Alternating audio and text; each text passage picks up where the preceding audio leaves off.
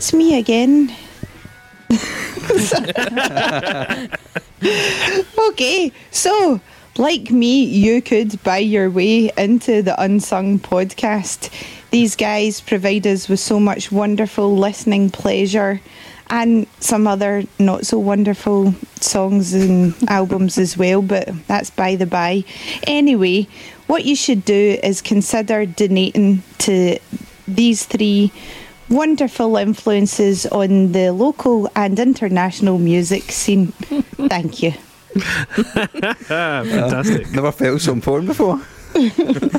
uh, Mark, how do you go about donating? Uh, go to patreon.com forward slash unsung pod. See some very nice things you can get for your money and some ridiculous things if you've got ridiculous amounts of money, which I think it might take off soon actually because it's just totally farcical. Um, but yeah, uh, you can start from as little as $2 a month and you'll get access to bonus episodes and early access to every single episode that we do. And and then it just scales up from there. Eventually, you can get Yeah. t-shirts and masks of our faces, and you know, just full body suits and stuff. I don't know. Yeah, so we're doing we do kind of generic t-shirts, but we also do custom shirts where you get to pick an album cover and we'll somehow fanny ourselves into the scenario, and that's turned out pretty well so far for the people that have, have got one. They seem pretty happy, and also you can, as Anna said, buy your way onto the show. Effectively, you can for a certain level of donation, you can basically pick the subject, and we'll do one. We're actually going to release one of those very shortly, and that's kind of cool because you can choose anything you want. Uh, we've done a couple in the past, and yeah, uh, mixed results or Ki- certainly mixed wait. quality. Can I interject here? I just also want to make sure that the listeners know that I did not buy my way into this particular episode. Bad religion is certainly not my choice. Yeah, I would actually. Am I too late to buy myself out of this episode? yeah. I really don't appreciate it. It's like you know what, you know what, Anna, you were invited here, and this is like turning up and complaining about the dinner, right? it's like, I don't like this. I didn't want this.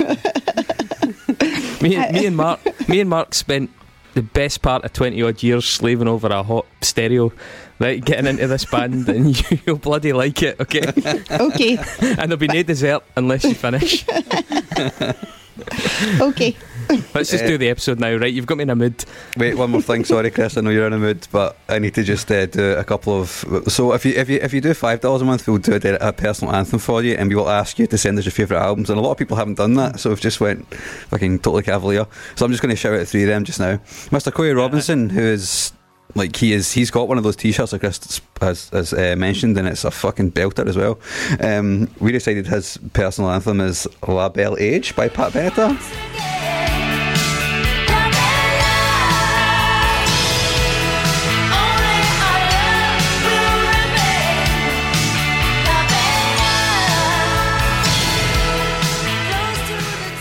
Chris, No, explain yourself. La, La Bel Age, La Belle uh, by Pat, Pat Benatar. what, what a tune! What a tune! Honestly, it's absolutely huge. I'll stick a sample in here, and I will enjoy doing it. uh, best friend of the pod, Craig Carrick, who literally did buy his way onto the fucking show. uh, Waiting for a Star to Fall by Boy Meets Girl, which has got one of the best saxophone bits ever, I think.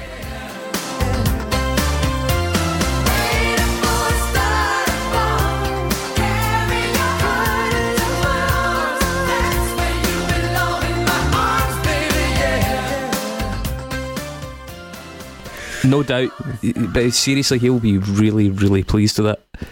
And my friend Jason, who is Greek and I can't pronounce his surname, and the last time I tried it, he Si- just, he just si- laughed at me. Sim- Simpliakos? I think so. I said that last time and he just laughed at me. So, um, Hyperspace by Nada Surf, and he actually messaged me afterwards and said, Who picked that song? Because it's a belter. So, well done, Chris.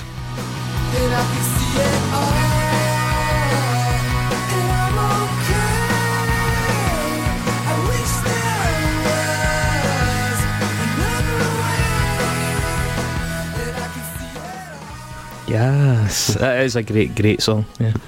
Um, all right, you're welcome, Jason. I'm glad I got it right. Yeah, so let's go on with this fucking shit show.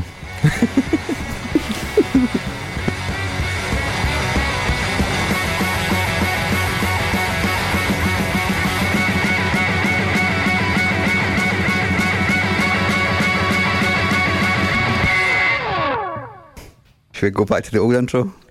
Aye, let's do that and let's fucking turn about and we'll just throw Anna in at the deep end. Okay.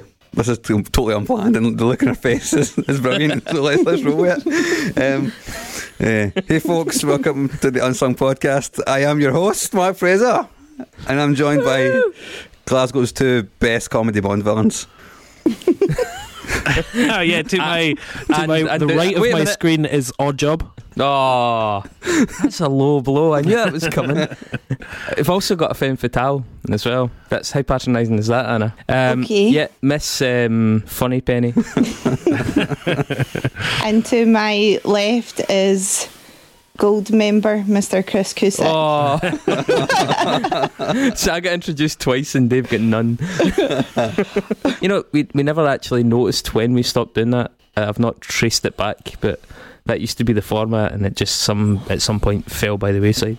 If you know, if you know the answer to that question, please, please get in touch. if you if you know more about our show than we do, what the fuck are you doing with your life? Well, Um, so I guess if you do know this show though, then one thing that comes up in unsung podcast bingo is how early into the podcast will Chris mention bad religion or Nazis. or Nazis? yeah, and this is like a cell phone because Anna used to always rip me after the fact when I'd go mention Bad Religion or Pennywise during an episode relating to punk because it was like my go-to kind of pattern. So it was like, well, fuck you, Anna. This week we're going to do Bad Religion. You're getting invited on. Yeah, yeah, very pleased to be here, and I will not be doing any woo woo woo sirens every time you say bad religion for a change. Yeah, we don't have a Bad Religion alarm. We've got a Prince alarm. yeah, we should have a bad religion alarm. It should definitely be a woe or a harmony or something. Folks, if you haven't guessed, we're doing bad religion this this week. Uh, probably the next two weeks, if, if I'm brutally honest.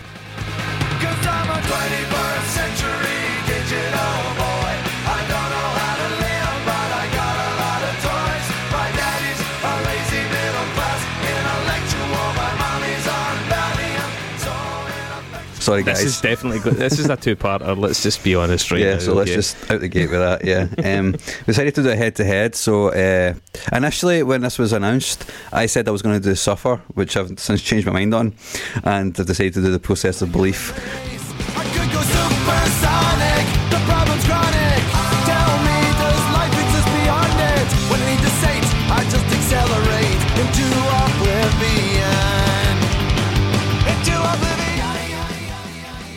Which is a great album from the early 2000s. Um, and Chris has picked. Well, yeah, when this was announced, I, I decided not to say what I was going to do because I didn't know.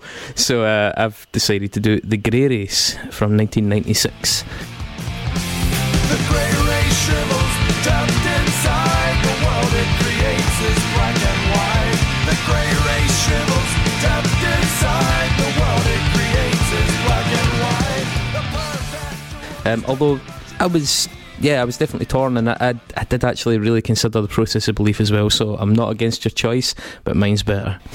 so And then we have two impartial referees. Is that correct, Anna? What what's your bad religion background?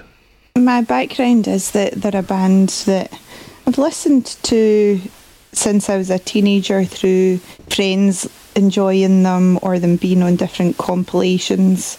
I think they were on like Punkorama and stuff like that. all, all of them, I think. Yeah. They were, on all, they, were they not the first song on the first ever Punkorama? Hey, do what you want, but don't do it around me. I don't anticipation breed apathy. I sit on my ass all goddamn day. A misanthropic employed with nothing to say. Well, You yeah, tell you know, me. Brett Brett does own the label that put the, the Yeah. Yeah. put the compilations Yeah. out. So. I'm, pre- I'm pretty sure they were the opening track of the first Punkorama CD, and then they were on all of them almost. Still. Yeah, Yeah, so that that's my experience of them. Um, not a band that I've ever really got into because, to be honest, the vocals don't really do it for me. And interestingly enough, though, listening back to them because of the recommendations from you guys of what we were going to be covering this week, I can appreciate a lot more of the songs now, I think, than I had previously done. And even even the vocals on some songs um, are okay with me because I'm normally more into the kind of shouty punk stuff. And there's a lot of singing in Bad Religion songs and melodies, and I'm more into the kind of raw, visceral sound in comparison to that. hmm Mhm. Uh, just on on the subject of the singing, I just had a note that he, I I'm very similar to you. I've never really got into Bad Religion, and I think the vocals are a big part of that. And to me, I've said that they they just sound like a sort of man in his thirties who'll tell Mhm. you for quite a while why why his Android phone is better than your iPhone. He's got a large selection of waterproof trousers, and he's definitely going to try y- get you into rock climbing. It's Oh. a wonderful. But there's 18 albums of that, description. and I Or just evolutionary I- biology. My God, genuinely genuinely have a friend called Dave who has a large collection of waterproof trousers really likes rock climbing Uh, almost certainly has like and one of those old uh, android phones and likes bad religion Well, there you go. Target demographic. yeah he's a, he's a star um, you really hit the nail on the head with that one. I, I mean, the reason, like, I mean, Bad Religion is one of the ones that, again, a bit like PJ Harvey, right from the very, very, very start, it was sort of in the back of our minds, certainly Mark and I. Uh, and I, I think one of the reasons I really wanted you to be part of this, other than just to break up the ch- pure sausage fest that is this podcast, was And this band. and this band Yeah. um, was because I, I enjoy the fact that you you are like one of my punkiest friends in your own distinct way. Like you've got your own quite nuanced tastes in, in the genre uh, that that don't always kind of match mine, but I, I dig that, and I like the fact that we've kind of not ever really quite seen eye to eye in Bad Religion. But I've also never had you sort of like sat in a chair, not allowed to move for two hours. Like, hey, l- let me actually uh, try and articulate what it is about this, because I suspect that a lot of the things you don't really get excited about in the band are actually quite similar to the things that I don't get excited about by the band. Um, and I was quite encouraged, even your early texts to us when you'd been spending time uh, listening to them for this. I was like, I think she's, I, I, I do think we're, we're kind of on a similar trajectory here. Um, I'm just a lot further down that road. Um, So I was really kind of keen to explore that. And I know Dave's like, Dave's a big fan of like a big tune. I know that. And whilst Bad Religion stylistically can be a little bit narrow, they, I mean, they're really unabashedly into melody. And I don't listen to a lot of like punk, punk, certainly not American punk, but the ones that I do tend to be the ones that really go for the jugular with big, big songs. And as you get later in Bad Religion's career, that becomes more and more of a, a feature. I think they're definitely a, a, card carrying punk band early on. Um, they were kind of, re- I mean, godfathers of that you know, SoCal scene. And I think from like from their early albums, we'll go through the albums. Obviously, we'll go through the members as well because that's quite informative. But from could hell, uh, how could hell be any worse through to maybe Recipe for Hate? They were really, I think, a punk band, albeit a punk band that were trying other things. But from uh, Stranger Than Fiction through the Grey Race and a, a, a little bit onwards, um, they became more of like a big rock band mixed with a punk band. They'd always kind of thrown in the odd big anthem, and I think they really started to straddle that for that point onwards and embrace the sort of arena nature. And they're- they're not an arena punk band; they were never anywhere like as big selling as likes of Green Day or even Offspring, but they had arena anthems, you know, so they would play slightly bigger venues. They uh, Bad Religion are not gothy in the slightest in their image, but seeing their songwriting, it's quite. They're one of the closer bands melodically to the Misfits that I can think of. Like in terms of going for minor notes, minor keys, minor harmonies. I know the Misfits were a much much darker, gothier themes, but I just mean in terms of the actual like melodic structure of the songs, it's quite downbeat. Even some of their most like buoyant songs are actually quite negative in tone, A- and I always loved that minor aspect to their songwriting. And I also think like aspects like we'll, we'll obviously talk about Greg Graffin, the frontman, and probably I think the only member that's been in the band all the way through. His intelligence is very. I think Dave talks about that thirty-something man talking about his Android phone. That's really Greg Graffin. He's a PhD in zoology. His lyrics are ridiculously ambitious, and I've got like a, uh, I've got a schooling with Doctor Graffin special round for later in the podcast. um, but his intellect, his high level vocabulary, especially set them apart. Um, I think uh, Brett Gurewitz or uh, Mr. Brett's uh, credibility as as a sort of punk pioneer, DIY guy, the, the founder of Epitaph Records, plus even just the fact, you know, he had those years of like drug addiction and that. He's just like a punk rocker and they really, the two of them married really well to create this band that had a mixture of kind of cerebral and emotional credibility. Not a lot of other bands really could find that balance. Um, and I think because of that balance, because of the amount of credibility they had, they had a license to experiment, and they ended up not being quite as boxed in as some as their, some of their contemporaries. Which is why, you, especially as you get on in their catalogue, you see them branching out in sort of slightly more ambitious directions. I just think they're a, a really, really interesting band in regards to their enduring quality, their credibility. I mean, I know there's some albums that absolutely suck balls, but over over the over the course of like a forty year career, that it's pretty remarkable. I, I mean, and cards on the table for me. I was really, I was seriously thinking about this this week. If someone said to me, "Pick your five favorite bands," if you could only have five bands and you could take their discographies away with you, would you pick Bad Religion? I was like, I think I would. Yeah, and I genuinely might might even pick Bad Religion at the expense of Fugazi. Hmm. That's how much I like them. Are you fucking mental? What? I'm, I'm not. not. I- I, what? I'm not even a Fugazi fan, right? And not that I'm not saying that I don't think they're a good band. That's that's not it at all. They're just not a band that I listen to. I think they are a very good band, and I actually cannot even understand how you would put Bad Bad Religion in their place. So I'm interested to hear what you've got to say today that's going to counter that idea because it's just shocking to me. I- like, don't get me wrong. I mean, I am like an absolute card carrying Fugazi. Yeah, but that's what makes it weirder. Is because Yeah. surely you're aware of like the range and dynas- dynanis- dy- the dynamics of Fugazi.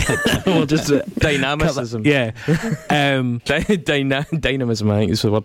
and then uh, yeah, compare that to Bad Religion. It's But, but he, this is this is the thing that sorry, I don't want to go too far down that right. The, I mean, my top five's a, a Hollywood thing that clearly everybody listening to this podcast right now desperately wants to know. But Bad Religion, I've been listening to now for twenty five years, and see just. As the the grey race wound to a close when I was making my notes, I was just fucking beaming, and I was like, that album is still just amazing. It's so so good. It's fun. It's buoyant. I can sing along with it. It's just great, and it's great in a way that isn't in the. It's not. It's not hard work at all. And there's virtually no albums I've had for that length of time. And we're, we're talking about Nirvana, which would be probably my number one. And I don't listen to them anywhere near as much as I could uh, as I would listen to Bad Religion now.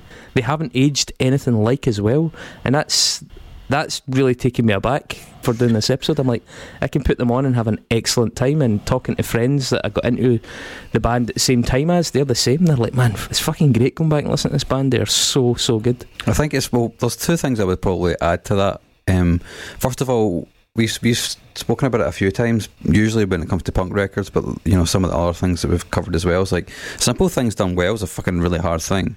And I'm not saying Bad Religion are a simple band. Like a lot of the stuff they create is actually deceptively difficult, especially from a punk point of view. Um, but that kind of nuance to the songwriting, and then also the complete timelessness of it. Like they were ahead of the curve at the start, and the curve is still catching up with them in a lot of ways. Whether that's Yeah, you I mean- know riff wise or you know. They they were, they were probably the first skate punk band, one of the first skate punk bands without a shadow of doubt, and one of the premier hardcore punk bands of the, the mid 80s. That sound is still not aged really that much at all. I think it's interesting how they just they, they, they predate and postdate most of their rivals by by some way. And I'm not saying by any means they've had a consistently brilliant career. They've had a lot of very very poor records, increasingly so in recent times. But yeah, at the same time, saying that they can still throw in an absolute ripper. Their last album has one or two brilliant, like genuinely brilliant songs in it. The, the album prior to that is really good. Um, yeah, we'll go we'll go through the records. I just there's something about this band that, uh, as Mark says, I think they they really stuck to the task, whilst also suitably pushing out the margins of it into slightly bigger anthems and stuff along the way, and it, it's just dated so so well. Anyway. Right, mm-hmm. sorry, Anna. I know I can see. see, other people can't see your faces rapidly contorting into the looks of like disgust. this is why I'm trying to look away from the computer screen to finish my sentences. I'm sorry, I'm sorry. Okay. But it's- I Um, want to say something before we start. It's actually quite remarkable that me and Chris have managed to agree in a punk band that we both love. Like, that's a that's a, that's a high watermark for this podcast in and of itself. well, the thing is, Mark, and I, as Anna will testify, pretty much any other time there's been a punk band or moments of a punk band I've liked, it's because I've been like, that's a wee bit like Bad Religion. yeah, So I found different accounts of this uh, right for the very, very uh, start. yep. 79 or 80 did they form? Who knows? Who really knows? It was, Well, I, it's was very. just, I was just looking at it on the Wikipedia and it said 79. Yeah, but other places said 80. Yeah, Yeah. it's. Yeah, anyway, 79 or 80, we'll say thereabouts. Um, and as we mentioned, like Greg Graffin, the original vocalist, uh, Jay Bentley was the original bass player, albeit he's oh, he's the longest other serving member of the band that he took a couple of years out during an absolutely farcical period that they had, which we'll talk about. Um, and uh, who else? We got Brett Gurewitz. Mhm, yeah. Um, and there's a, number of other people that have been in, in and out the band over the years uh, that we'll, we'll just run through them just now because they do lend a lot of the the credibility and contribute to the mythology of the band in a lot of ways because they've got so much pedigree uh, spread amongst them. I'm not even going to go into some of them because there's too many, but Greg Graffin, first and foremost, the singer, really distinctive uh, voice. He's also done bits of synth, unfortunately, as well as piano, acoustic guitar. He has a PhD in zoology from Cornell University that we mentioned. Um, Greg Graffin wrote as a, a thesis that you can get hold of, uh, which is called Evolution and Religion Questioning the Beliefs of the World's Eminent Evolutionists. Mm-hmm. Uh, a couple of books out as well about the same topic. yeah, he does have a couple of books. Um, he's one of them is is belief in God good, bad, or irrelevant? Which I think was like a kind of long-standing dialogue he had with a, a guy called Preston Jones. Mhm. Preston Jones is a, a lecturer at uh, John Brown University in Arkansas, which is a Christian university, a religious university. But he's also a big fan of the band, and the two of them had got into this like protracted dialogue and decided to collaborate on a book and just sort of go up against each other. Um, That sounds like I mean, a gra- chat in a kitchen in a party that I would definitely avoid. This is like a chat in a kitchen in a party that I wasn't invited to, but that I lied my way into. Well, yeah. Oh. He- I mean, Greg Graffin's stance on his beliefs is quite interesting. We'll, we'll touch on that a bit later. Um, he, uh, what did he settle on? He, he doesn't go for Naturalist. atheist. He goes for a naturalist, Mhm. which he says has. I, I kind of get where he was coming from. He said that naturalism implied more of a, a methodology that he believes in the study of natural phenomena and science, and everything is verifiable and open to reappraisal at any given time when new information becomes available. Whereas he felt that atheist was a bit too much of a full stop. It didn't really suggest anything about the methodology, about how you got to your beliefs. Uh, but he's certainly not religious, uh, and. He- I mean, he's quite famously so. He's he's spoken at various things as a result of that. Uh, he has a Rushdie Award, a Salman Rushdie Award uh, from Harvard Harvard uh, Humanist Society. He also has. Did you know he has an extinct bird named after him? Yeah, saw that. Yeah, the Qilania graffini. Um, he uh, one of the best facts that I found out about Greg Graffin is that uh, he actually wrote a pilot for a TV show called uh, The Punk Professor, Yeah, which is clearly like a comical version of um, uh, who wrote who, uh, who wrote Atomized. Uh, What's his name? Houellebecq, um, Michel Houellebecq, the French writer, who's like a lecturer, and all his books just happen to feature an aging lecturer who's lusted after by 18 year old students. I kind of imagine uh, the, the punk professor being something similar. And on that note, uh, one of the one of the best facts I remember uh, finding out about Greg Graffin back when it broke in Kerrang, that uh, indispensable news source, was that uh, he was caught wanking online back when uh, in the early days of wanking online. nice. Brilliant. Was that When, on uh, like Face Party or something like it was that? on uh, was it AIM? Is that Aim. yeah, AOL Instant Messenger. Yeah. yeah.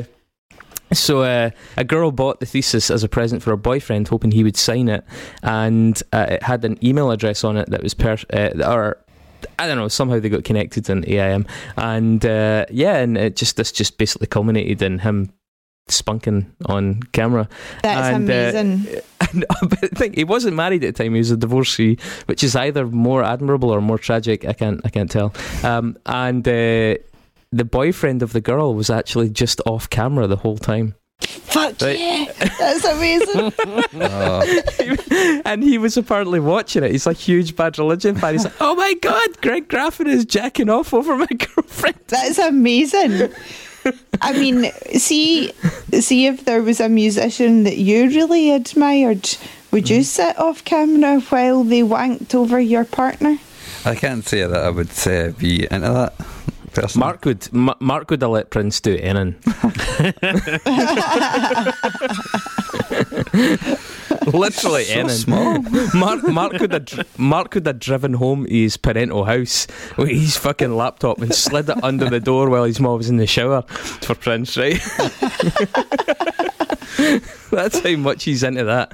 Um, but that's never going to happen now because Prince is dead. He's so dead. Um, um, Mark, do you want to talk about Mr. Brett?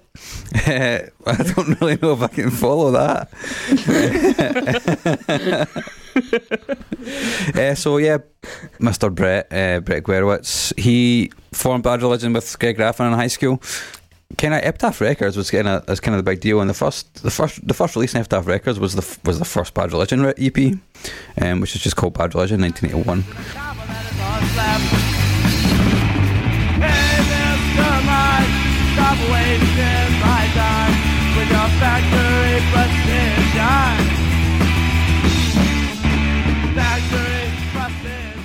And since then, he's gone on to be, well, shall we say, one of the forefathers of punk rock.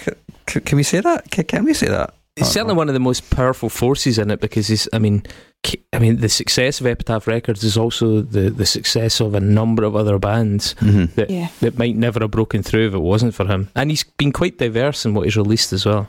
Yeah, I mean, Epitaph's whole vibe is was always just to release punk rock records, but as time has went on, he's he's not been not been too fussed about changing with the times and what DIY and what kind of punk is. I guess to him, um, Epitaph Records are probably the biggest indie record in the indie record label in the world, if you can call them that. I guess they're technically a half half an indie label now because half is owned by Sony, I think.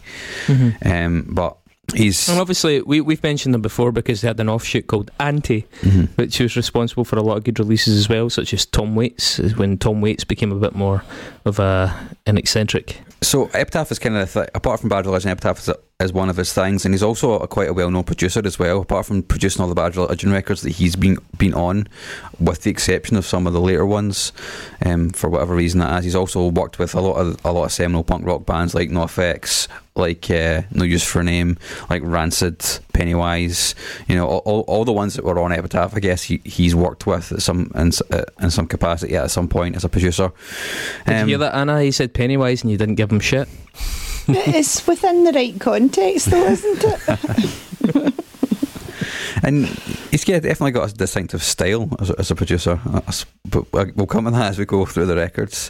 Yeah, I mean, he didn't. He didn't start out brilliantly. I mean, he did produce some of the kind of medium middle period Bad Religion stuff. He produced their Generator album, which sounds like shit. Totally. We'll talk about that as Totally.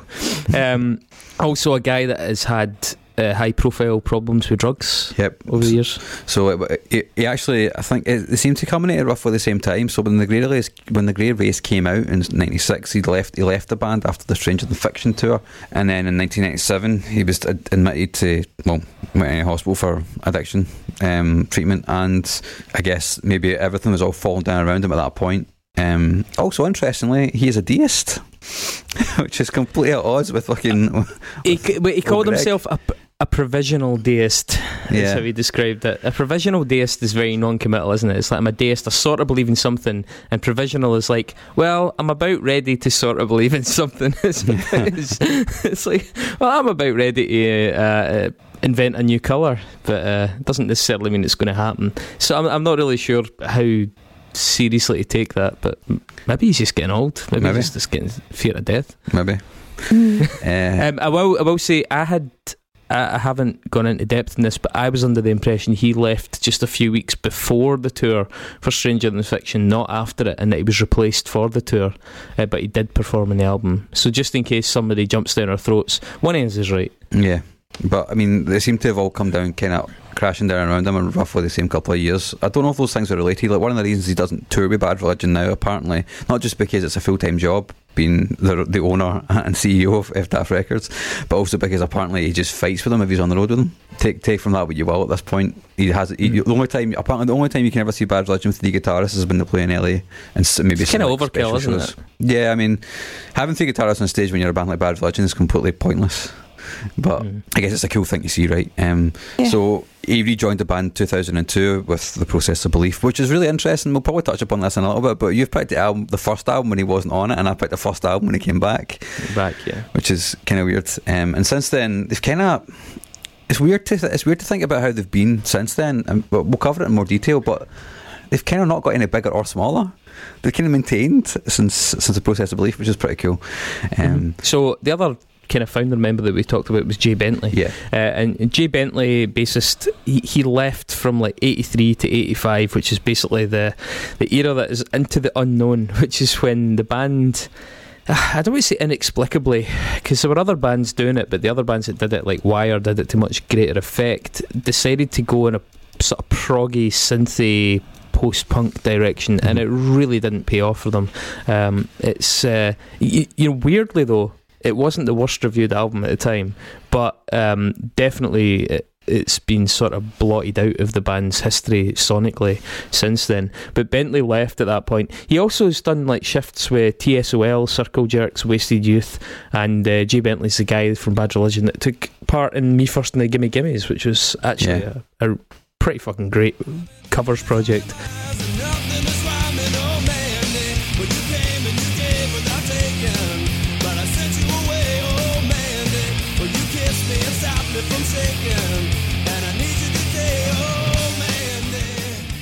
Um, Do you want to know what, Jay said about uh, Into the Unknown, or shall I leave that until we talk about that record? Because it's quite funny. Yeah, we'll co- we're going to talk about that, so we'll come back to that. Um, we've got Brian Baker. Uh, Brian Baker, in, c- in case you recognise the name, is also one of the founders of Minor Threat.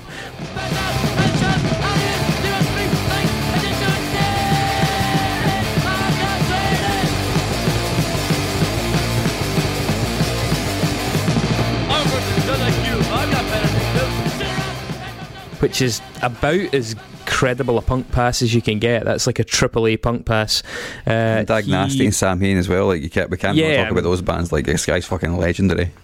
Absolutely. So that's it's a hell of a replacement for Brett Gurewitz in '94 when he left for that um, for going into the Gray Race. And I, I, obviously, I've picked that album, and I really like what Baker brought to the, the party. Uh, you've got Greg Hetson, who I, I've seen Bad Religion. and I fucking love this guy. You got the, was it the Hetson leap? Is now uh, a phrase for like a style of jump when you're Mhm. playing punk rock guitar because he was so hyperactive on stage. Greg Hetson was actually credited on How Could Hell Be Any Worse, but his official debut wasn't until Suffer. Is that right? Yeah, that's right. Yeah. Yeah, but he, he played a solo in the track part three on uh, How Could Hell Be Any Worse.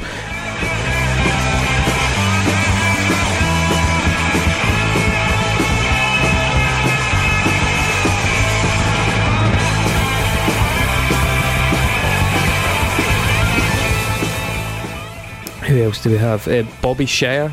Um, so Bobby Schayer is one of the most notable drummers, not the original drummer. We'll talk about them in a second. But Bobby Schayer joined for Generator in ninety. He joined in ninety one. Generator was ninety two. Um, he played on some of their biggest albums: Recipe for Hate, Stranger Than Fiction, Gray Race. Uh, he played in Tested. He was in No Substance. He was in New America, and then he basically developed it, it, was partly an injury but also the result of like RSI and a rotator cuff injury that meant that he, he, he apparently can't lift his arm above his shoulder Um, mad. it'd be his right arm. I think it was the hi-hat arm. It was just some like repetitive damage that he did to that, that joint and he, he just can't lift his arm now. So he, he, he retired um, just prior to the album that Mark's picked and he was replaced by a guy called Brooks Wackerman um, and Brooks Wackerman had, was also the drummer for Suicidal Tendencies which is Mhm. no small feat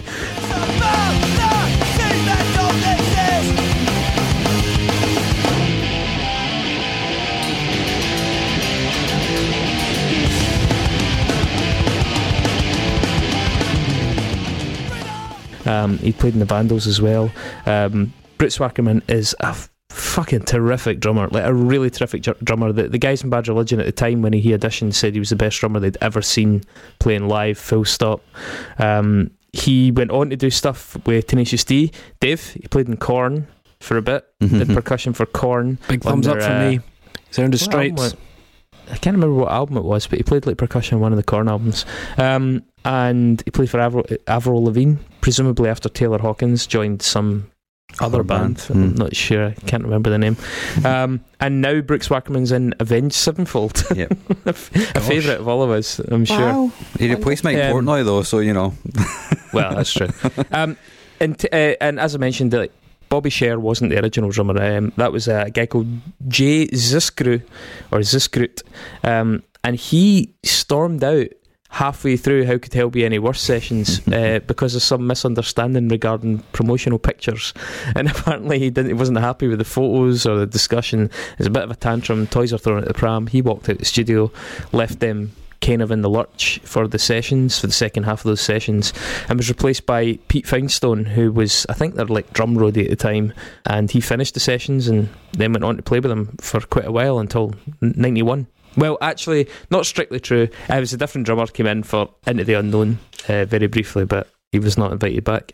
But yeah, so I, I- mean, there's more musicians involved in that. There's more since in in the kind of modern history of the the band, but I, I'm, I'm, I, I don't really feel like going in yet. I mean, it's not like we're going to get Greg on the show now anyway after illustrating his, his online browsing habits in detail. Well, it- it's, it's probably worth mentioning the current guitar player who replaced Greg Hetson um, when he left. I think it was due to addiction issues as well.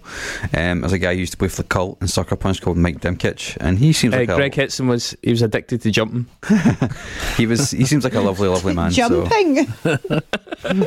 addicted to jumping or leaping, depending on. jumping and leaping same time. uh, so I so he came in. Oh, so I apologise. Hetson left because of a divorce. So there you go. Uh, Too per- much jumping. personal issues, um, and he was replaced by a guy called Mike Dimkich, who's currently the, the guitar player, and he seems like a lovely chap. He um, Spare a thought for Greg Hetson's ex missus, right? And he's on the bed, jumping about, practicing his moves for tour, right? And she's like, Greg, just come to bed. And he's like, ah, I've got to do a few more. I think I need to see some live footage of this guy to be fully in on the joke. Sorry, Mark. anyway, shall we crack on then? That's what she said. Greg Hetson's wife, I mean. Poor guy, he's getting absolutely hammered by you. Fucking hell, we're going to have to pivot here, guys, to save it. Um, how could hell be any worse? Mark, you like that album?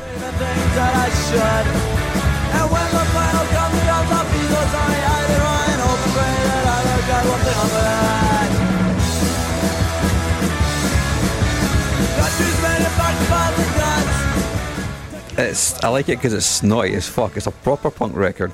You know, coming out at the very end of the seventies, well, it started in eighty two, but it feels like it's got a seventies vibe. It's a cool album, I think. Um, recorded for there's some different accounts here on, on, on how much this record cost. Wikipedia says three grand, but the Bad Religion page says it was one grand loan from Brett's father, and then the rest was was money left over from the sales of the EP. And it was produced by Jim Mankey from the from Concrete Blonde, who I'm not familiar with. Yeah, it's widely seen as being one of the most important punk rock records of all time. Uh, really interesting reading a Zach De La Rocha interview about it, talking about what a huge influence on him that album was. Mhm. saying it was like darker than most punk music at the time. There was something really oppressive and sort of intimidating about it. Yeah. Um, I think the the back cover of it has like Dante's Divine Comedy. I think the oppressive kind of red and black picture of Los Angeles in the cover, the title. Um, tracks like "Fuck Armageddon," "This Is Hell." There was something just quite intense about it. Yeah, um, it's a- really formative record. It sold ten thousand copies, which I guess just highlights the difference in eras.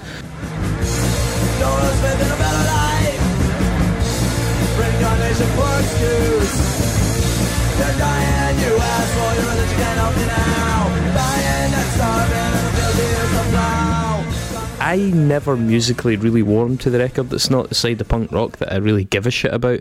Yet listening to it, it's very, very apparent how important it was. When we did the pop punk episode, you could really hear the repercussions of this album appearing, uh, manifesting in other bands that followed them. Yeah, and uh, you know, it's it's definitely raw. It's rough around the edges. Greg's voice still hasn't fully matured yet, so it does sound a bit bratty in places. Um, but I, I like the vibe of it, and you know, it is what it is. And you can, right away, from the very get go, you can totally see the, the, the kind of divergent styles of like Graffin and Gurewitz, right, and, and their songwriting. It, it, it becomes apparent immediately, you know. Um, but it works, you know, and that, that's the, the, whole the whole sort of crux of the band has always been that that sort of fulcrum of their songwriting, which I think is the strongest point. And I guess we'll talk about that a bit later on when we get to the greatest. But Did you begins- begins newbies get a listen to this? Uh, there was a couple of songs that I heard. It was it's all right. And it's a bit more legit punk rock. Did it Yeah. not appeal to you? Uh huh. Had a wee listen. It's all right. Yeah, it, like it had a bit more edge, which I enjoyed. In all honesty, it's not like I hear Bad Religion songs and think, oh, that's a terrible song, I don't like it. I, c- I think I can now quite objectively look at the stuff and think back to my previous opinions on them and think, okay, maybe just because it wasn't the style of punk that I liked, then I didn't like it. But now I can listen to the stuff and I can appreciate it. And yeah, I appreciated that. I think it was a, a good feat. Yeah, as I say, it's just not something that really jumped out to me. And I think the band themselves were pretty unsure of where they wanted to go. I mean, I mentioned bands like Wire, who also did a sharp sort of right turn in the, the, their, their, their career and went into this kind of weird electronic kind of post punk phase. So the album following this is the, the notorious Into the Unknown. Hmm.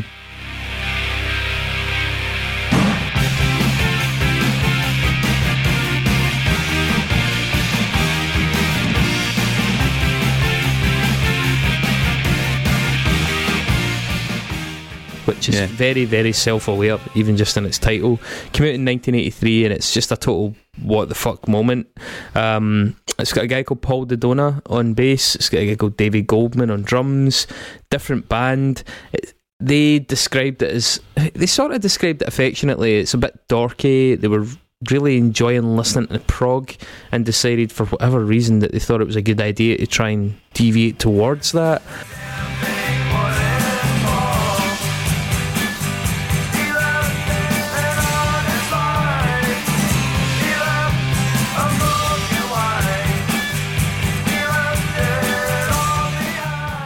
I, I read some comments saying that what this album highlighted was that this was a punk band that, far from being very po-faced and saying that excess was sort of gauche, you know, indulgent and bourgeois, they actually thought that excess was pretty badass, and this album sort of showcases that. They're not a band that are necessarily taking themselves so seriously that they think you shouldn't enjoy or indulge in things that are a bit OTT. Um, and I think their vocals throughout their career have sort of have hinted at that anyway. Um, I can drop some album, for knowledge in that if you want as well. By the way, I've got some cracking quotes about it. sure, absolutely. Just uh, in a nutshell, um, it did come out in Epitaph. It was self-produced. It doesn't sound great. Uh, it's got tracks like "Time and Disregard," which is way over seven minutes and is the longest song of their career. It together in our borderless state. Survival our instinct, nature our fate. To Um, it did actually get some pretty favourable contemporary reviews. Some people quite liked uh, the direction they were going in, Mhm. but not their fans. Their fans really didn't respond to it well. Yeah, Mark. I mean, hit us with some contemporary So- feedback. Jay, J- Jay's recollection of this record is uh, while we were still reco- recording the first song, I was in the band for half the first song and then I walked out in the middle of it. I wasn't really interested in pursuing a progressive rock career, which is quite funny in itself. Um, Brett in 1991 said we realised it was a, br- a blunder, I think, halfway through doing it, which is weird. Um, they burned boxes but, of this. but this. yeah, they, right? they kept going. they, they they burned, kept going. Yeah, like But they, I mean, they spent apparently their first album. It took three attempts to record the first album, but yet with this one, halfway through, they realised it was a mistake, but they just fucking did it anyway. What's that? all they done it in a week think- as well. I mean, surely they got to a point where they thought, right, we've came this far now, we might as well just continue with it and Didn't mean that try long. It it. was like three years. I'm trying to give them the benefit of the doubt here. Oh, We've never done it before, Aaron. so the, That's true. they pressed 10,000 copies of this record and it only sold like two. Uh, 2,000, not two. Two Not- Not, two, copies. 2,000, sorry. Um, It's a wee shame for them. uh, and it was so, it was like they were, s- they were s- they hated it so much, right, that uh, Brett Gurewitz actually fucking burnt at least three boxes of it. like an like an effigy. and he said in 2013 that it's the only album that he's embarrassed about writing. Um, you can actually buy it on eBay for over $100, which is quite funny. And You know the cra- the crazy thing is they've done other albums since that you should be embarrassed about writing. Absolutely, yeah.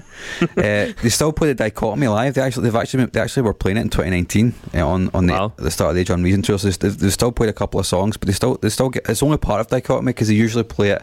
They play like recipe for hate like right into it, so it's actually actually works quite well.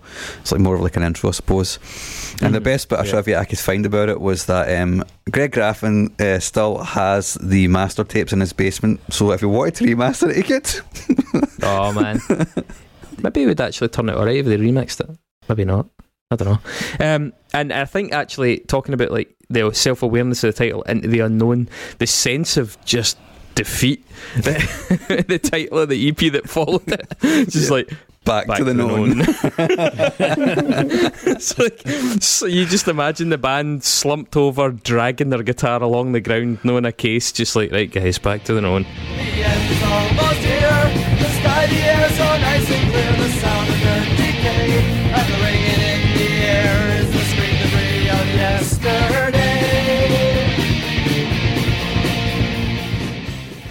And they just packed it up, and that was it. It's like 1985, right? We're done. We're going on uh, three years off. The band's effectively over, but An it inter- wasn't over. Yeah, but one interesting thing about that record before we move on to the next one is that they didn't think that even though even though the first record had sold ten thousand copies, they they still didn't think the band was ever going to be a serious thing. So they were like, let's just fuck around and do another record. That's what they thought when they went to make it. And obviously, it didn't quite pan out that way.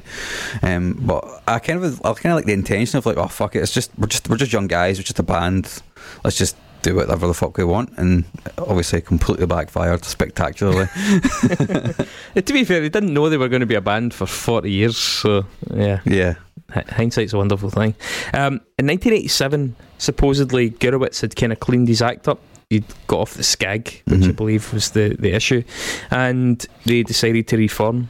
And they created uh, a really pretty excellent punk rock album. Uh, it was 25 minutes long, released an epitaph called Suffer.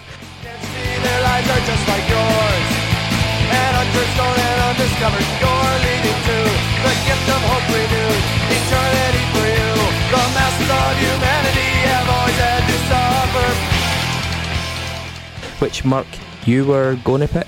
Yeah, I was I was going to pick it because it's a it is a superb record. It is it's timeless, totally timeless. Yeah, in the words of Fat Mike, it's the record that changed everything. Yeah, Um, and one definitely one of the most important punk records. Certainly one of the most important. Like it's got to be top three American punk records in terms of influence. Um, really, uh, you know, one thing I love about this as well. It's got a really iconic cover. It's a little bit childish, a little bit puerile. The little kid with his skateboard standing on fire, but it's it's kind of great. Mhm. You know, it's got a naivety to it that's really, really just perfectly judged.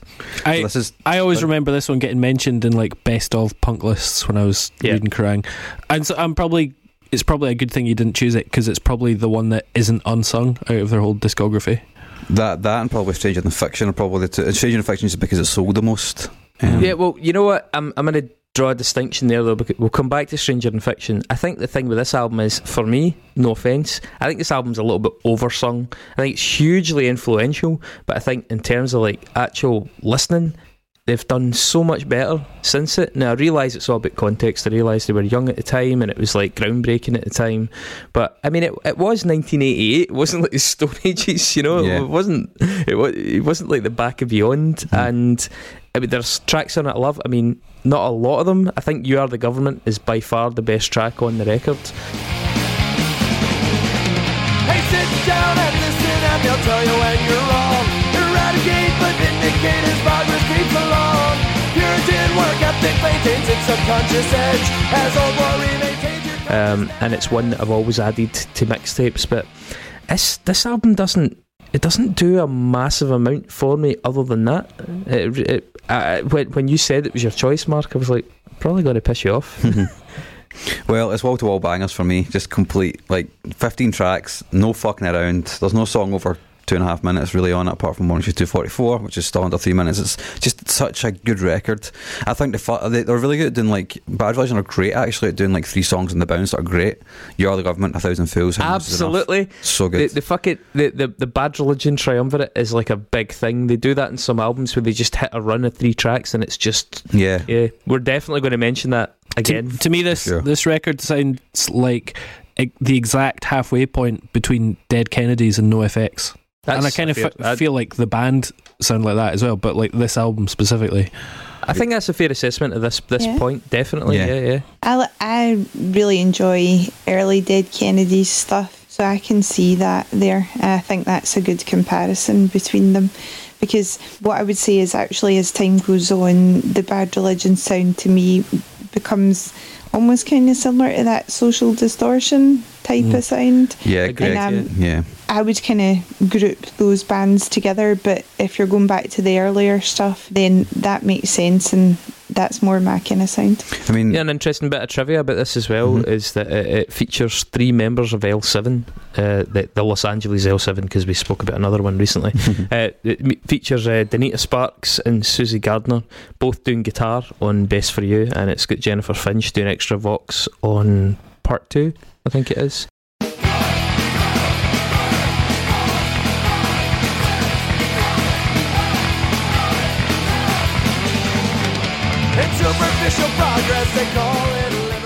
Yeah, because uh, Guerrero said he, he was producing L7's L7 at the time, so that would have made Mhm. sense to get them involved.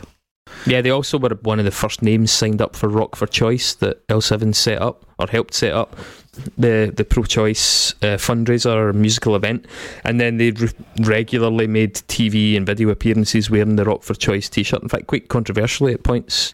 So a bit of trivia I can share is um, Greg and Brett both wrote two songs a week for a month, and then that's how they got all the songs for Suffer. So it was like a, a massive amount of creativity to try and get to what would become this records. And um, one thing that I really like about it is like a lot of people probably don't know this, but all the lyrics are inspired by Dostoevsky. And the whole concept like comes from like sublimation and catharsis can be achieved through suffering. So like clearly at this That's point, Greg's deep. well, after after uh, after Bad Religion broke up, after Into the Unknown, and Brett fucked off with his heroin addiction. Greg actually kept the band going, just playing shows and doing that, that EP Into the Unknown va- when he was in college, you know, studying. So clearly he had his head really into academia at that point. So not at all surprised that that kind of made it into this album. So um, they followed Suffer with No Control. Uh, It's the best album. 89. So we think we're in control. Questions that besiege us in life are testament of our helplessness. There's no vestige of a beginning, no prospect of an end.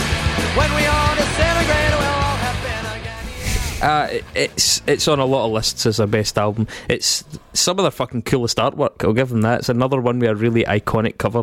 That big neon spray painted high impact uh, logo that they've The, got. art, the, the artwork on that stands out because it doesn't doesn't have their branding on it. It Yeah. looks more like Yeah. something. Looks more like a hip hop record or something. Yeah, well, that's it. Doesn't give away the genre of the music. Yeah, absolutely agree with that. It's it's quite subtle in that respect. Um, it's only twenty six minutes long. It's faster. It's a bit more hardcore. Yeah, Uh, for sure. uh, um, I mean, there's more songs in this that I think are really essential tunes. I think like Big Bang.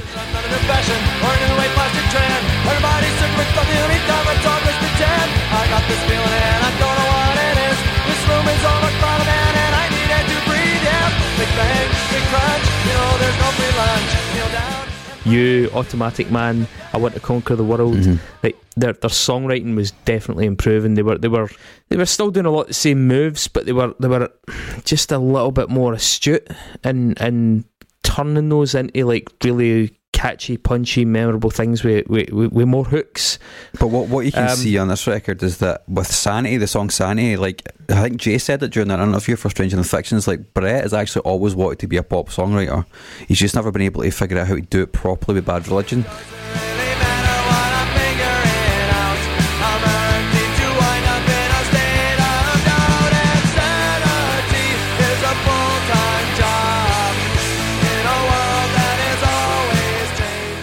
It does get there with some songs much later on uh, and in the record after this, but you can see it. You can see what he's thinking with a song like Sanity on this record, which is fine. It's, it's a right song, but it's a lot more kind of slower, moving towards that. Yep.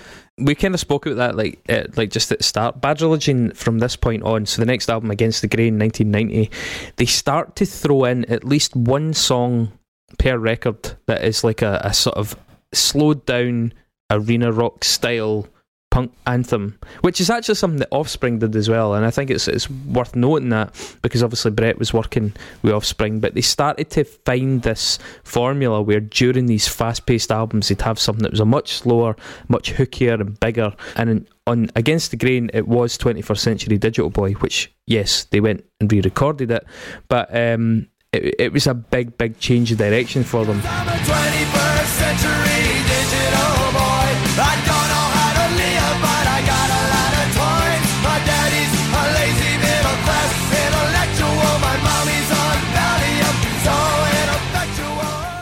There's other great tunes in that. It's still quite a fast album. Modern Man and Anesthesia, which I think is just one of their best tunes. Full Mhm. stop.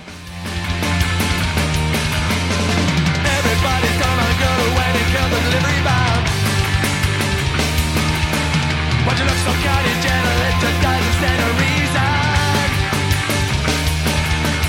I'm sorry. Um, but Against the Grain's a little bit longer. It's 35 minutes.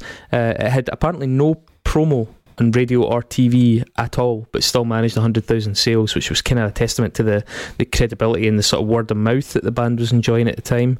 Um, it was also the first time as well that uh, Bentley wrote a song by himself, and I think there's a Bentley Hetson collaboration on that. So that was the first break from the formula of like Graffin and Gurewitz.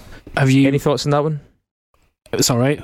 Have you? My favorite thing about it is Robert Christgau's the self-proclaimed dean of American rock critics. I love His that three-word review: "Life still sucks." One star. Is that a shit sandwich? Is that what that is? More or less. much. I bet he was very proud of himself. Good day's work there. Um, one of Um, the things that this album really highlights is this is when the harmonies start to come in properly. This Yeah, is the true. record for that. 21st Century Digital, Digital Boy is a great example of that. But like you say, Chris, it's got Modern Man.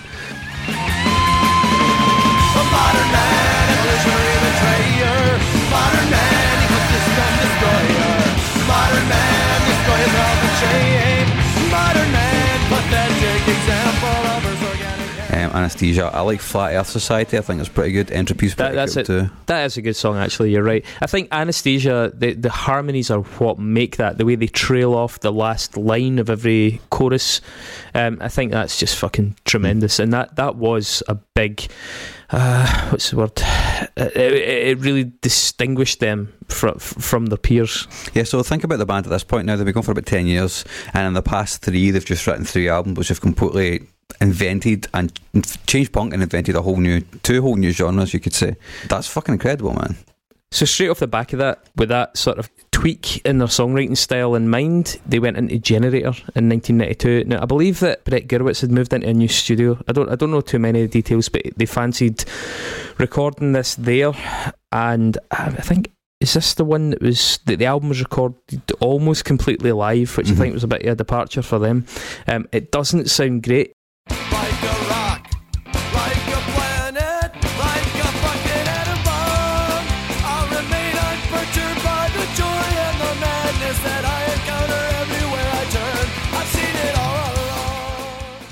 And you know what? It's a real shame because just as you were considering Suffer Mark, I was considering this as their unsung album. I think this is a really fucking good record. I just think it sounds crap, I agree. and that's really frustrating.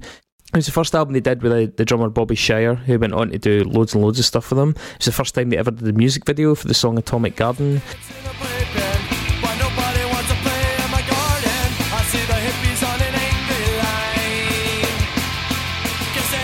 They my meaning. I'm enchanted by the birds and my blossoms.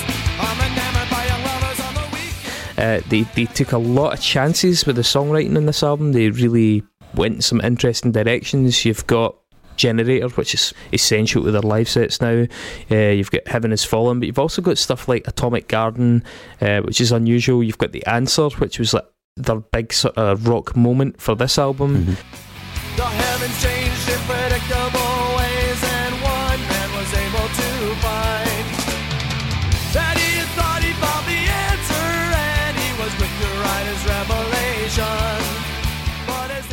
Which I don't I think didn't land anywhere near as well as 21st Century Digital Boy or the likes of American Jesus and stuff that came after it.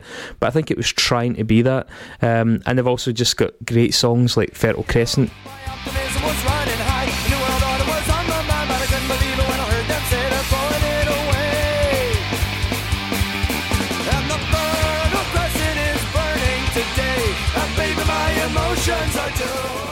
I crescent is burning today. And baby, my emotions are too. which I think's really up there with some of the faster earlier stuff like you.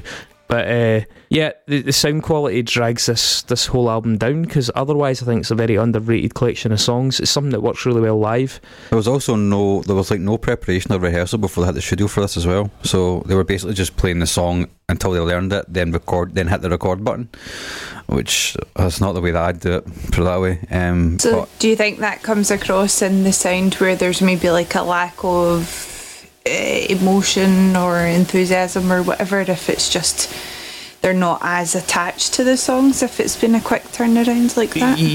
See when you, I've I've done this. Uh, we had a first album where we'd written and gigged the songs for years, and then we had a second album where a lot of the songs in it had never been played live, and y- songs do sound different when they've not been sort of um, road tested. totally. It, it, Mhm. it, there's there's aspects of them that you realise don't work in a live environment, Mhm. and they get tweaked as a result. Even if it's just a sort of pitching of the vocal, even if it's when a guitar comes in, even if it's a tonal thing. What makes sense in the studio and in your head doesn't always translate particularly well once you take it out in the field. And this album sounds, yeah, like Mark says, sounds unroad tested. Like the sounds and the arrangements might have evolved slightly had they been forced to play them in front of people and really realise what needed an extra push, what wasn't working, what was over long. Um, it does actually sound a bit like a, a studio project in in that sense, and it is weird the subtle, uh, almost imperceptible but very very important uh, changes that you make, uh, just in that slow gradual process of road testing music. Yeah. So I mean, this song, because this album is a lot more intricate, like melody wise, and, and kind of you know the way it's structured. And they've got a new drummer at this point who who they said is who had like a lot more range of ability than, than Pete did, and Pete was pretty good. Um, so it's, I think it's really interesting that not being able to work out those kinks, like Chris says, and from my experience as well, like if you, you kind of really want to be playing those songs live, or at least putting them in the same room together for a long period of time, you know, which didn't really seem to be the case with this record. And I think it's good and bad in some ways. I don't think a song like Atomic Garden would have been the way it, it was if, if they'd played it live a lot. So I think there's like pros and cons to it, but that and the and the actual recording, the actual sound of it, it really knocks it down when it really shouldn't be, you know, considered to be a lesser Bad Religion mm-hmm. record on the on the face of things. Yeah, songwriting wise, I think it's a really strong album, but I would have loved to have heard it better produced and gigged first. I think that that could have really helped it kind of fulfill its potential. I Mhm. do think it's underrated though. Um, I really the, the artwork's dire. They apparently had a lot of disagreements about the artwork for this record, and it's so dull and grim. Yeah. And It looks really sort of like post grungy. It could be like, or it could even be like a Pixies album cover or something, but like Yeah. without any anything memorable. But it yeah, it's definitely doesn't look nin- like a punk record. Yeah, it's Just very remind me what year it was that the album came 19, out? n- 92. 1992 It was Ah, recorded in '91 and then it came out a year later. yeah, post So that kind of makes sense then, doesn't it? Yeah. Um, talking about that era as well, obviously you had a huge feeding friends with alternative bands. Um, the Bad Religion made a, a, a controversial transition from Epitaph to Atlantic, and they made it just after releasing uh, the next album, Recipe for Hate, in 1993. Seed is best for all humanity.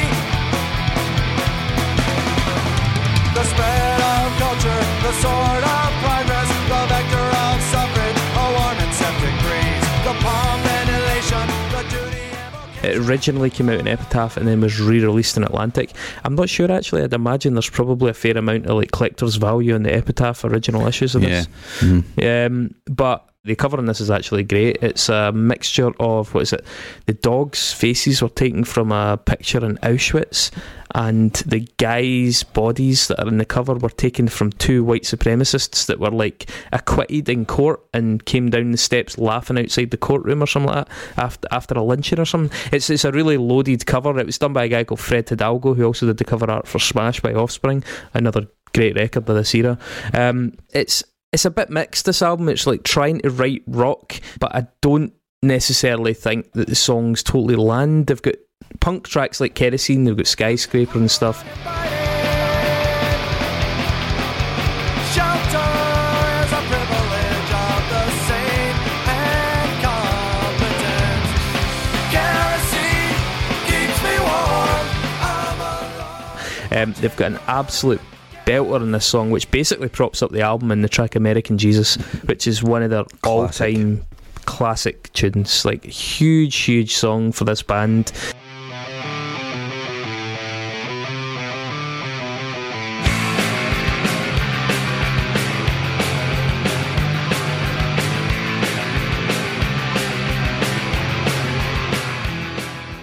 showed they had like the ability to write an anthem, and I think probably really cemented their their their, their deal with Atlantic.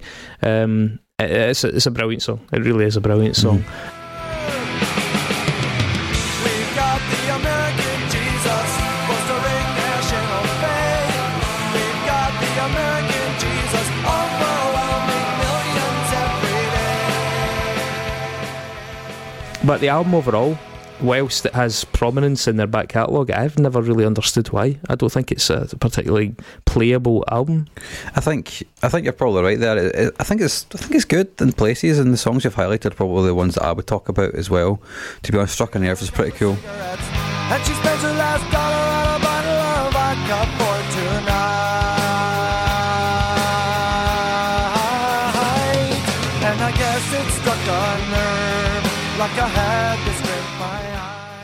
I don't know if you mentioned that, but yeah, there is that. Um, I think f- like Eddie Vedder does the backing vocals on American Jesus, which is mental. Which mental.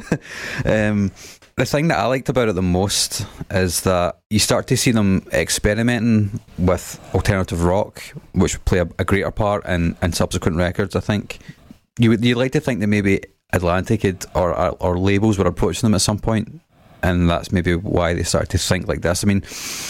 Greg, Greg and Brett have both said individually in separate interviews that they weren't actually thinking about it to make it more accessible. That's not what they were planning on doing. It just seemed to come out that way.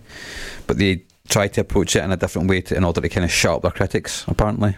So maybe that's why that that happened. I mean, if we're going to get serious, so what they did for, in my opinion, is absolutely eclipse this album with the next album, uh, Stranger Than Fiction, which came out in 1984.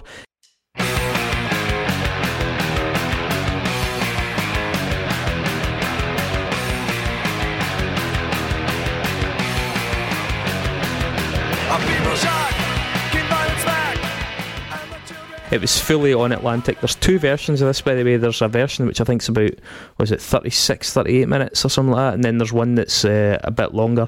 And see the extra tracks on the bonus version. They are uh, some of the best tracks the band ever did, and it's mind blowing that they were only there as as bonus tunes. I originally got them on a bootleg, and I didn't even know that they were meant to be on this. Um, so yeah, this is their full major label debut, sort of. The context of it as well is that it came out the same year as like Dookie, Offspring were huge, NOFX were happening, Weezer by Weezer was coming out. There was there was a move towards kind of emo and punk and kind of alternative. I don't know, like I know Weezer and NOFX are very different, but they do sort of have a crossover appeal. And Bad Religion were, I think, trying to appeal to that. Andy Wallace was involved in the production, who'd mm-hmm. worked on Nevermind to, well, great effect if you want to sell 30 million albums. Not great effect if you're Kurt Cobain and you don't want your tracks to sound overproduced, but um, I'm sure he got over it when he looked at his bank balance. Um, there's four singles in this. For me, I think this is the best album overall. Just going to say it. I this wasn't by any means the first Bad Religion album I got into, but it's got at least two different Bad Religion triumvirates in it, where they just hit in a run of three songs that are just incredible. It's got a lot of variety in the in the delivery and the style of the songs. The quality of the recording and the production is just superb. Um, I think some of the best tracks in this are actually not even the singles. Um, Handshake is one of their best tunes of all time.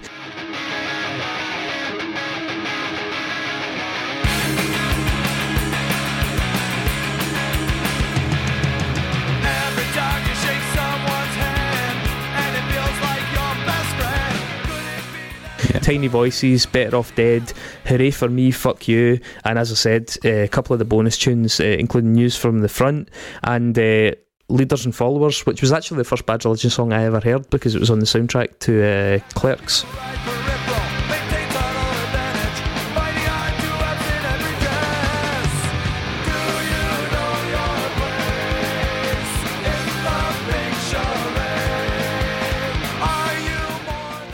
Clarks, Oh. Clerks. Clerks. Yeah. That's I think that's the tune that's on when they're running away from the funeral in the film, and uh, I'd first heard it on Bruce Dickinson's Radio One rock show when I was taping that, and I absolutely love that tune. Um, this also has a whole bunch of cameos on it. I mean, Mark mentioned Eddie Vedder on the previous album. This is Wayne Kramer, the MC5 on the opening track, uh, incomplete playing guitar, and that actually works pretty well. What doesn't work well is Tim Armstrong, that cock appearing on television to do vocals.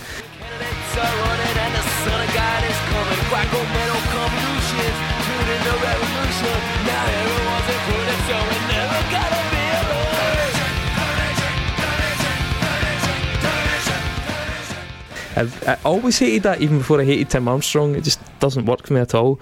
Uh, it's also got the guy for uh, Jim Lindberg of Pennywise. Mhm. Pennywise, Anna. Oh, Pennywise, of course. so that makes track. sense. yeah, on the, on the track marked. The sense of the bigger songs in this is often attributed to them having a major label deal, but I, I really don't see that. I mean, I do genuinely think that across the three previous albums, with American Jesus on Recipe, with The Answer, which I don't think was great, but on gener- uh, tried to be on Generator with 21st Century Digital Boy on Against the Grain, they were clearly showing that we're trying to do bigger songs. And Ma- Mark mentioned Gurewitz's sort of ambition to do these poppier songs. Um, And you've also got Andy Wallace now in doing the mix and the production. Yeah. So like you've And got a huge actually- bit of polish right there. Exactly. So even if you weren't doing a polished song, Andy Wallace can polish a turd. I mean, I don't think any of these were turds, but he could make something sound really fucking good. And uh, the, actually, there were criticisms at the time that they'd signed to a major and overcompensated by avoiding writing anthems. And the reason that they ended up re-recording 21st Century Digital Boy for this album is because uh, Atlantic were unhappy at the lack of potential singles on the record.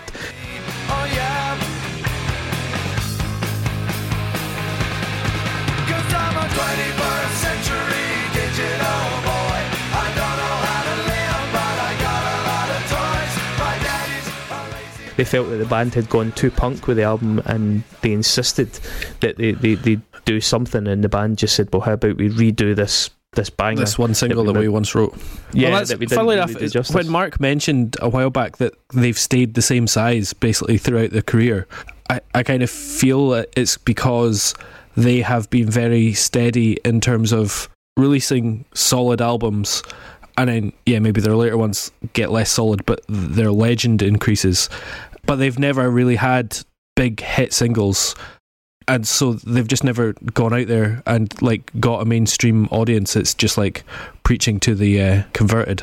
There, there was always like an sorry, there was always like kind of 120 minutes vibe with them. You would hear American Jesus or 21st Century Digital Boy or something like that, but it was always on the kind of off the beaten track rock shows. Yeah, what I was going to say is I think a lot of their singles over the years have then been on the likes of that P Rock channel that we used to have when we were mm-hmm. younger.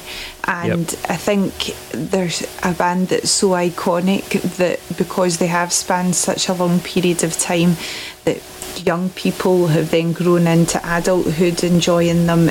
The next generation of young people does the same thing and they span over those different generations. And i think when you're a bad religion fan you're then consistently a bad religion fan for your whole life Whereas there's other punk bands that folk maybe get into as teenagers and then fall away from it over the years. Mm-hmm. But I think probably, like you say, their consistency and their consistent style is what maintains their audience in a way that other people's fandom fades. And also because If they maybe don't aim at like teenage heartbreak songs or you know Yeah. whatever. They're Yeah.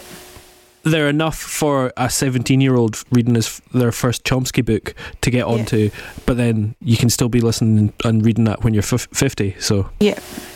Yeah, I, I think they, they never got big enough to risk jeopardising their own credibility either. Mm. I think if they were ever going to break with that, it was when they signed to Atlantic. It was controversial, you know, it was somewhat hypocritical. It's a bit like the Rage Against the Machine thing. This is a band that really has quite a, a, a large amount of political content in their lyrics. And I think even in this album, you can hear them wrestling with their their, their consciences and their critics. They're tracking it called Handshake, and the, the theme of Handshake is like every time you shake someone's hand, it determines where you stand. It's got a line in it, uh, contracts determine the best friendships.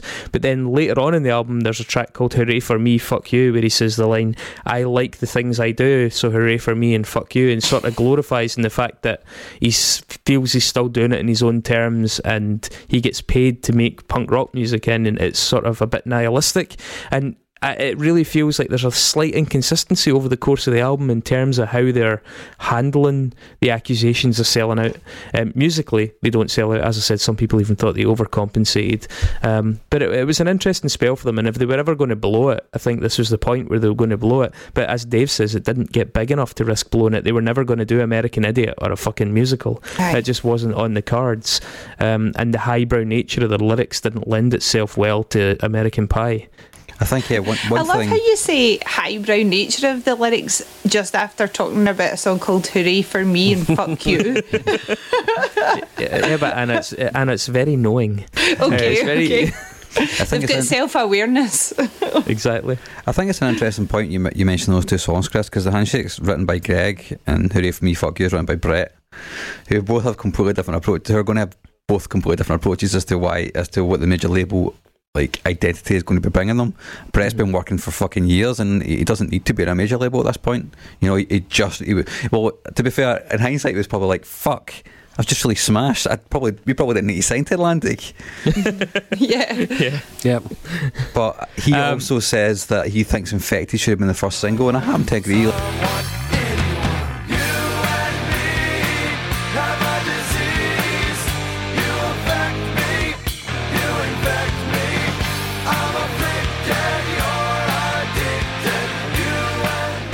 In the middle of punk, in the middle of grunge, or at the end of grunge, Infected is a, uh, is a guaranteed radio hit, no question about it.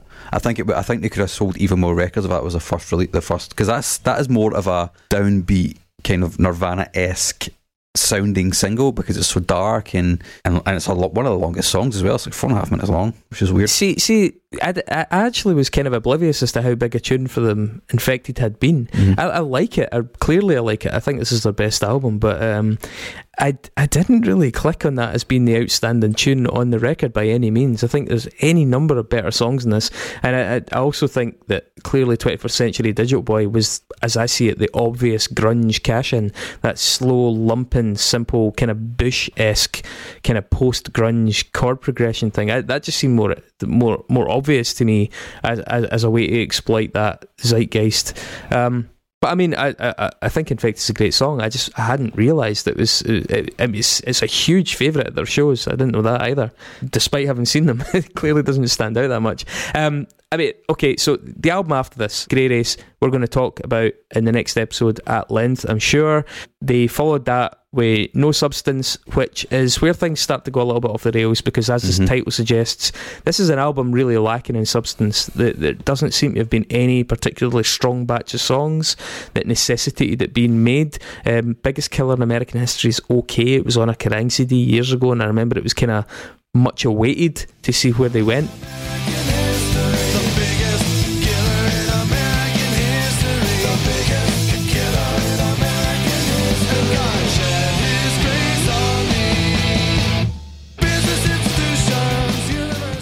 It was sort of underwhelming. Yeah, Um, I would say this is uh, debatably their weakest album overall. Um, it be taken into the unknown out of the equation, perhaps, but it's a real fucking misfire.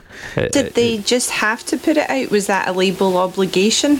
Partly that they was were on. it. Yeah, I mean they were on. They were they, were- they were on a, a contract for a certain amount of albums. Four. Yeah. It's incredible when you consider this came off the back of the Gray Race, which I'm going to obviously argue is fucking chock a block with total rippers, and that they couldn't even muster one for for this record. That's that's wild. I just can't get my head around that. So how, Um, how long after the previous album was On, it? only only two, years. Yeah. Yeah, yeah. Okay. And then two, and then two years after this, still in Atlantic, they brought out the New America, uh, which is another flop of, a, of an album. Um, it has an, an okay tune here and there. Um,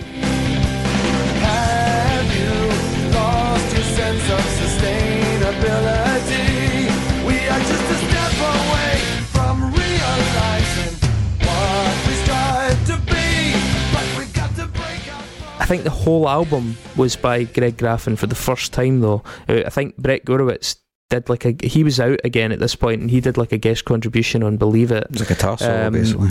Yeah, um, it's the last album featuring the drummer Bobby Schayer as well, who by this point was kind of struggling.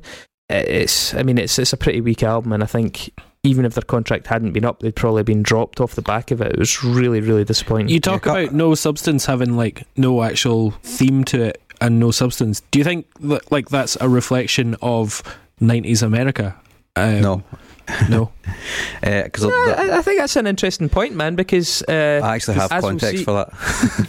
Okay, well, can I just say, on on, on the, uh, having not considered it, based on what Dave's just said, they were clearly going to argue have a huge return to form with their next album, Process of Belief, in 2002, which is post 9/11, and suddenly there's a Post-Bush. hugely, yeah, a hugely reinvigorated political appetite in the states. I kind of see where Dave was coming from with that, man. Late 90s was a very complicated, murky, sedate, Lewinsky-ish morass of politics. It wasn't a the the band really seemed to thrive in the more contentious environments. Yeah, well, I mean, from from Greg's point of view, when he was talking about it, he said that the whole concept of no substance and it's reflected in, in, in the artwork is that it's all about how TV and media is taking over people's brains, which is a totally bullshit thing to say at any point anyway, because whatever. But Fucking been getting said for years as well. It's not exactly new. I mean, but the way they're the, the, I mean, like just to be clear, like the film They Live came out what, fucking thirteen years prior to that. yeah, Seen Videodrome was like 20 years old. Yeah. But the actual the actual creation of the record was vastly different. So they went in to create an album which which they felt harkened back to the eighties that they felt was going to be very spontaneous. It was a whole band in the room writing together, which is something they'd never really done before anyway. for Um, good reason. yeah, um, and there's some hilarious things that were said around about the time. Is you know, it's like I wanted to bring it together like we did in the old days and have everybody get in the studio and arrange the songs together as a group. That's what Greg said. Um, he also said like it's one of the freshest records we've ever done. All, all, all, all is complete bullshit, right? PR and- bollocks. yeah. And the reason that I know it's complete bullshit because Jay went on to say is like, you know, Brian and I did all those interviews with no substance in New America when we just kind of painted on a smile and said, This is great, this is the greatest record we've ever done. And then I said, This is fucked. I'm just going to be honest from now on. I'm tired of pretending. I already had second thoughts when we were making these records. When we made no substance, we had no material, we had no songs. We just walked in the studio and goes, Let's write some songs. It's fine, it's not terrible, but I'm putting no context in it with bad religion whatsoever like, totally shows. completely totally shows. on autopilot. But they, I think they went. They had good intentions though. They wanted to do something a bit different. And and New America, the New America, it gets even worse with the New America. By the way, holy shit, man.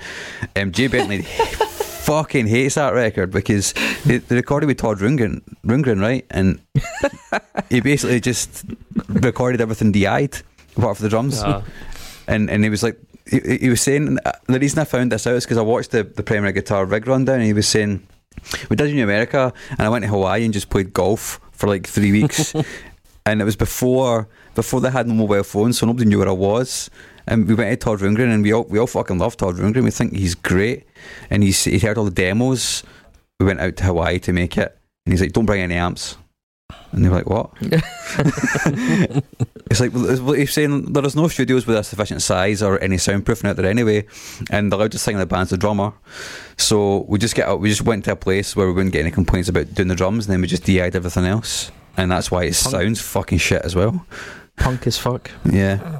I mean, that's horribly 2000 as well. It really is. Mhm. Um, I mean, thankfully things changed in a fucking big way when they brought out Process of Belief in 2002, which we'll talk about.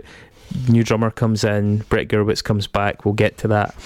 2004 though is another really overlooked point because the band. I mean, certainly with no substance in the New America, I'd stopped following them. They weren't a band that I really. I mean, as much as I liked Process of Belief, I still thought maybe it was just a fluke. Empire Strikes First is a really good record.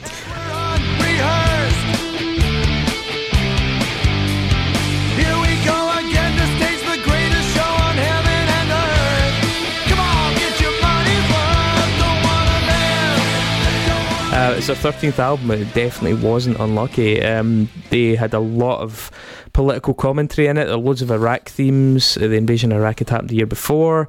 Um, there's some hilarious patter where they try and say that they try to avoid partisanship in their lyrics because they don't want to. They don't want to contribute to the sort of widening gulf in American political um, conversation. But Fuck I think that's off. that's that's laughable when you consider the themes and the artwork and the subjects Aye. in Bad Religion albums. I mean, You can't be They call- called that and not have a fucking stance on it. You know what? Actually, so it's interesting that you mentioned that, Anna. Right? Let's talk about the Crossbuster very quickly, right? Because the. Crossbuster is their logo, which is a crucifix with a, a cancelled sign through it.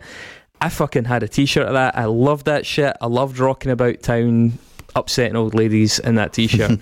um, I was talking to my flatmate Luigi. He grew up in Italy. He did the exact same thing. He bought a Bad Yeah. Religion Crossbuster T-shirt, and over there it had even more clout because it's Why? Italy, you know. And and it just something so cathartic about being 15 years old and and rocking that shirt, and your parents being a wee bit uncomfortable with it, and. To, listening to the band talking about that is really, really entertaining because they're like they kind of dismiss it now. They're like we were 15 and we just thought like apparently Brett had like scribbled it on some paper and they're like, oh, that's cool, man. That'll piss people off. Let's do it. Let's make that our logo. It's also kind of telling of like their kind of Western centricism in that they were so convinced that their crucifix in that T-shirt stood for basically an avatar of all, All religion, yeah. they were like, That's it's a like, good no, point. guys. aye. Yeah, and and ironically, the funny thing is, it's one of the safest logos. You know, it just is. It's it's one of the safest logos, and certainly in certain uh, parts of the world, like Europe, to, to, to, to put a big strike through. You know, it has a Yeah. very different connotation rocking about in a Bad Religion Crossbuster T-shirt than it would if you had, say, uh, uh, an Islamic symbol or a Jewish symbol, for example. And that's that's quite interesting in itself because even though they claim to be sort of not fans of religion, whilst not being anti-religious, they chose to target that symbol and. As they've said, they were like, we were kids. It, it isn't an avatar for all religions, but it's probably just as well in hindsight that that's the one that we went Aye, for. totally, totally. It's it would have been interesting if every album they had a different religious uh, symbol crossed out on it. Interesting's a, a polite way of putting it. Plus, I, I think a Skrewdriver already had the, the Star David one sorted. Yeah. Um, but Empire Strikes First is, is is a really really good album. It's got some of the best tunes of the like later years, um, like Los Angeles is Burning, which is a tremendous tune. It's up there with some of the best. When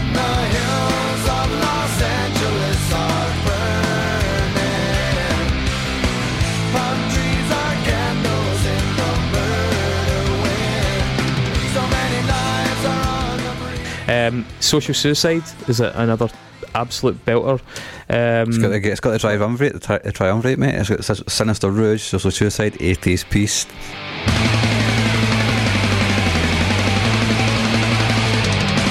Right now, when it's finally time to face my fears, gonna get the hell out of here and create a fresher atmosphere. Those three Absolutely. bangers back Yep. to back.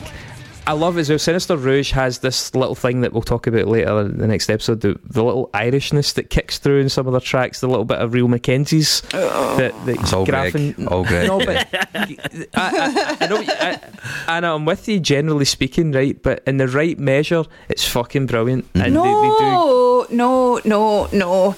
Any of that stuff, Real McKenzie's, Dropkick Murphys, oh, it's just so, it's so phony sounding. That's what it is what- to me. Yeah.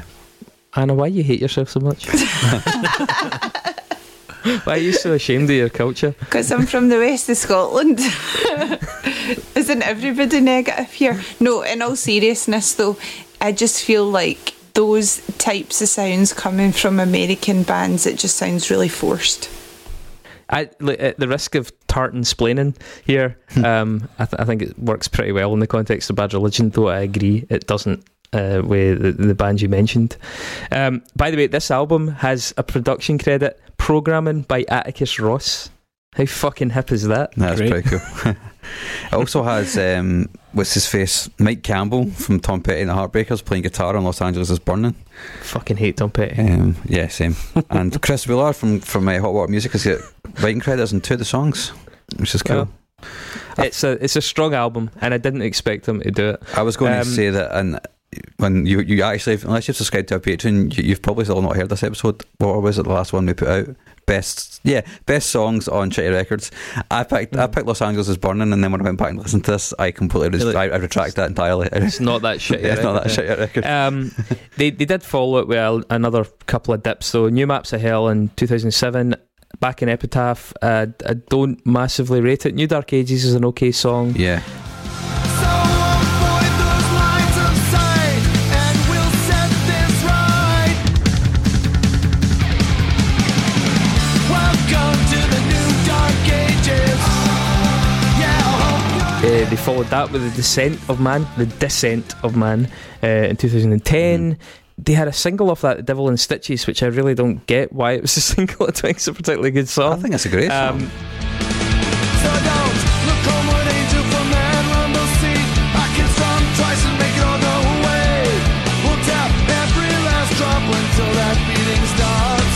And let the devil come join us dancing. really? yeah, there's just something about it that I really like. Only Rain's a good song on that too, but for the most part, it's kind of meandering.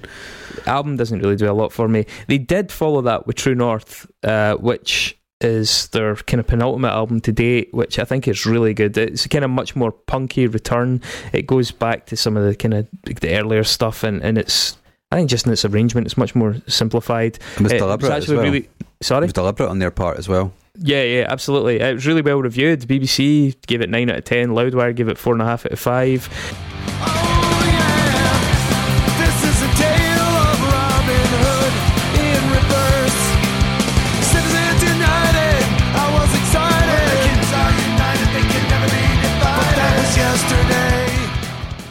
Um, and then their, their their most recent album to date, and we'll bring this episode to a close on it, is Age of Unreason, which is sort of riffing on the the Donald Trump thing. We all thought Bush was bad. That's the thing, right? See if you're bad religion and you shoot your bolt on George Bush, thinking he's the worst human being that you could possibly imagine and the worst person that could come around, and then they go like America goes and sees you and raises you. I think a lot of wait. bands did that. Like bands like Yeah. Ministry and ev- there was a whole the whole rock against Bush movement, and then everybody now is I just know. like, oh fuck, how do we? What are we supposed to do? We should totally have a thing to describe the sort of uh, Trump impotence, which is like where you've like shot your bolt and Bush and you just can't get it back up in time to do any valid criticism.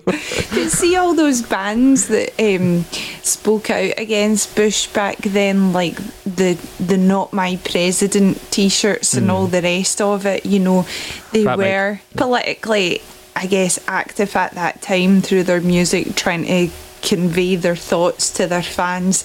But see, what I my perception is that actually just now bands aren't making music about Trump or raising awareness about Trump because I think they are just absolutely fatigued with it all by this stage. Yeah, it's You know, too the obvious. same- Yeah, it's Yeah, like they don't need to make any statements.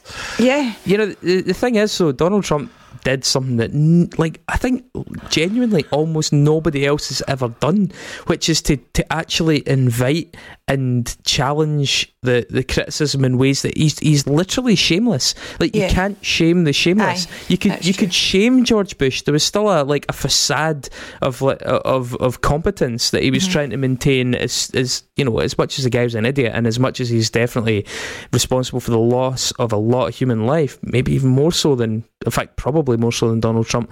The the, the, the damage to the infrastructure of countries to, to sanity. I mean, and Donald Trump's catching up with them when you when you factor in COVID, not just in America, but his impact on Brazil, Russia, the disinformation around things like that. Like he's he, he is shameless. You Yeah. can't even write songs to like he's killed satire. Aye. You know, That's why South this- Park stopped uh, writing episodes about current affairs because they were like that. The world is just so ridiculous at the moment that you can't even make an episode funny about what's going on because it's so surreal as it is.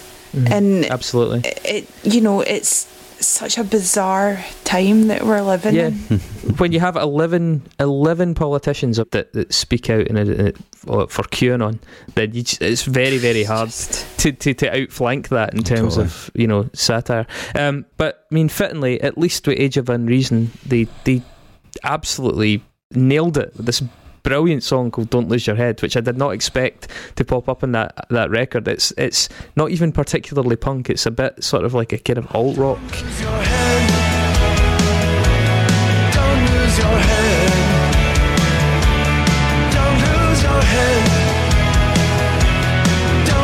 your head. It's got even a hint of like REM to it, albeit it's a lot fuller. But no, but I mean, just in terms of sheer unabashed, joyous, melodic sort of indulgence, it's very, very good. It's a yeah, really big nice. REM fan. We are going to get there, Anna, and you are not going to be invited to that party. I am. When it comes to REM, I shall not be shamed, and I will literally just I'm not trying to shame you. You know what? I, I'm going to pull the plug in this episode right now because I don't like where this conversation is going. I'll meet you guys in a week when you're fucking cooled off, right? um, yeah, I think that that's enough for their back catalogue. We've got two albums to get through and then Next Eye, so uh, we'll just nip it there. But that's the history of Bad Religion as we see it. You may well disagree, but hooray for me, fuck you. Yeah.